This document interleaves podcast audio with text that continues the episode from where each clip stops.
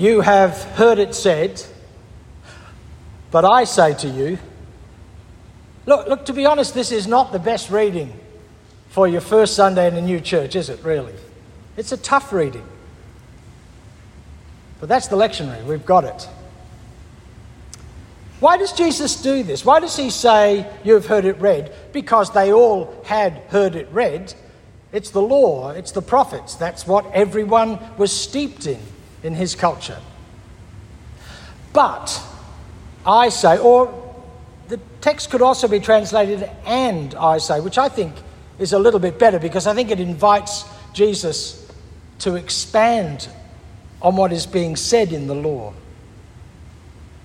Because Matthew's gospel is really keen on portraying Jesus as a kind of new Moses. As a, oh, that's better. How's that? Is that good?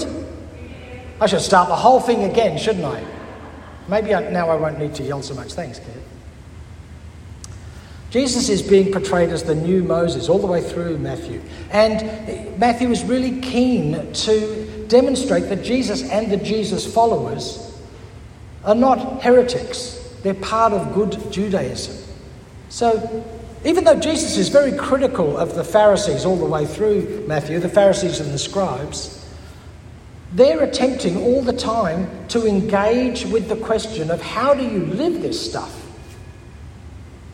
And even though they get a bit carried away, and Jesus criticizes them for getting down to tithing the amount of herbs they use, which is sort of not being able to see the wood for the trees, they're really attempting to make sense of this law that they've been given so, so long ago. And Jesus is entering what you could describe as the great conversation. How do we make sense of this? You have heard it said, but, or, and. This is the Mishnah that, we, that the Jews are very uh, committed to. It's, the, it's an ongoing commentary which everyone enters, this great conversation. What does it mean here and now? That's the question that Jesus is trying to enumerate and to answer. You've heard it said that from those in ancient times that you should not murder, which is pretty much the basis, the kind of the bedrock of any possibility of society or civilization, isn't it? If you don't have that, we've got anarchy. But it works on the assumption that the world is a dark place that you have to have a prohibition against murder because if you don't, there'll be anarchy. But I reckon we can only make sense of what Jesus is saying when he says, but or and, I say to you.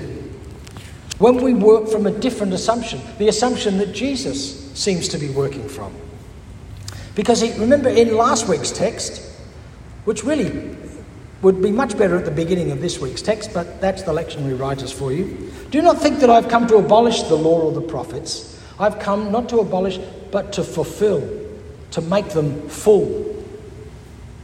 And from Jesus' point of view, the world is not a dark place where we must prohibit murder because otherwise we'll have anarchy. The world is a good place. The world is the place that God made it in the great creation story in the first chapter of Genesis where Jesus, uh, where God says over and over again, when God makes something, it is good. God is about goodness, and Jesus is about living a life that restores the goodness that God has innately built into the world. When Jesus says, Your kingdom come, your will be done, it's not another sort of restricted version of life. It is the fullness and wholeness of life that he's talking about. May it be here now as it's supposed to be, as you created it to be. Sure, it isn't. We all know that.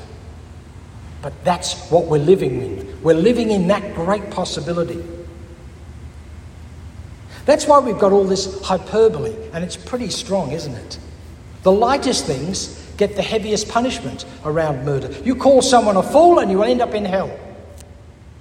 It's hyperbole, it's pointing out the logic of the assumption that if we work from always, if we always work from the assumption that the world is a dark place and getting darker, then everything becomes a law and you end up with ridiculous laws. Jesus is making the, the point that this is an absurd proposition to, read, to, to understand the world this way. We best understanding the world as Jesus understands it, as God made it to be, as good. Now, you know, thanks for the history lesson, but what does that mean for us now? Well, of course, we're living with this all the time. If refugees are mostly bad and are coming here to do damage to the country, then of course the logical proposition is that you lock them up. If the First Nations people in Alice Springs can't handle alcohol, then the only logical uh, uh, thing to do is to prohibit it, and that's all we need to do. We just lock up the alcohol so that we don't have to lock up the people. If we're starting to see inflation take off in Australia, the only logical thing to do is to hike up interest rates.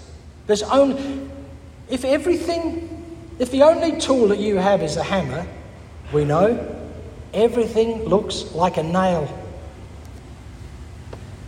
If everything is the assumption that it is bad and getting worse, then we must do these things, and that's all we need to do. If you fail an exam, or you fail a relationship.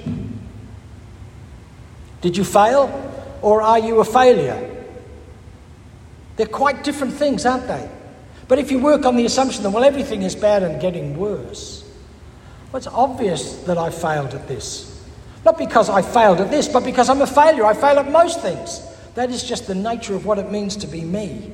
If the world, if the, all the tools that we have is a hammer, then everything begins to be looking like a nail. And the same thing happens when Jesus goes on to talk about adultery.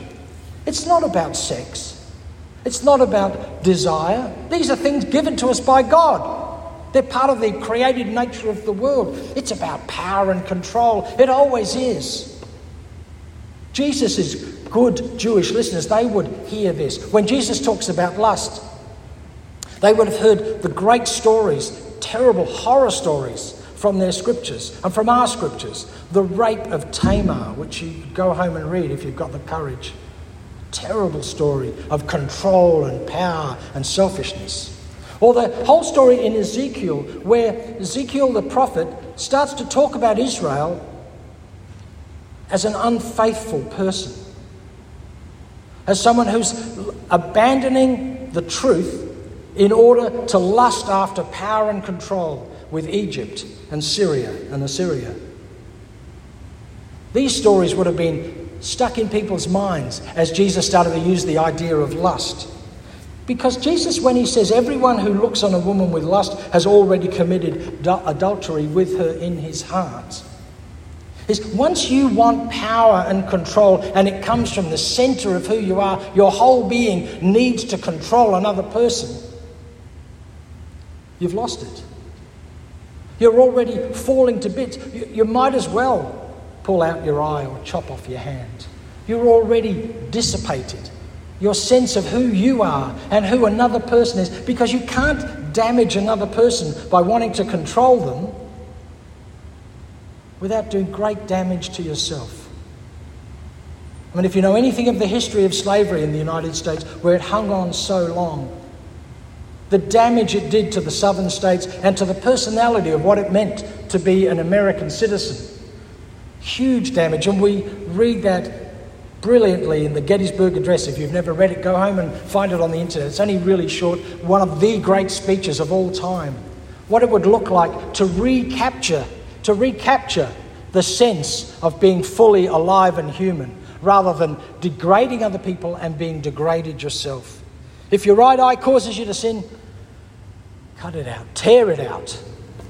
This is the hyperbole that Jesus uses to point this out. And the same thing with oaths.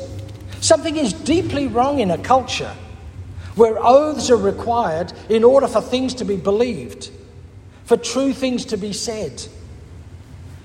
We do it in the church all the time. Sometimes, if we don't use the correct pious religious language, we're not seen as real Christians or real uniting church. I don't know if you've ever been confused by whether it's okay to use the word Aborigine or Aboriginal. And then since then, we've had First Nations people. Now, all of these are good ways of, of describing the First Nations people of Australia, but we can easily get into a position where we know the correct term at the moment, and if you don't use it, well, you know, we know that you're not really committed to the cause. We have this, this policing of our language all the time. Or we have political doublespeak and weasel words, where we know that a politician ought to be telling us a plain, simple truth, and they're working around it. They're using other language in order to try and obfuscate, to try and not say what's true. And we've got, as we've had over the last few years, the whole idea of alternative facts, which is, of course, total nonsense, but an alternative fact. Something is deeply wrong when that's the life we need to lead in order to conceal the truth rather than to live the truth.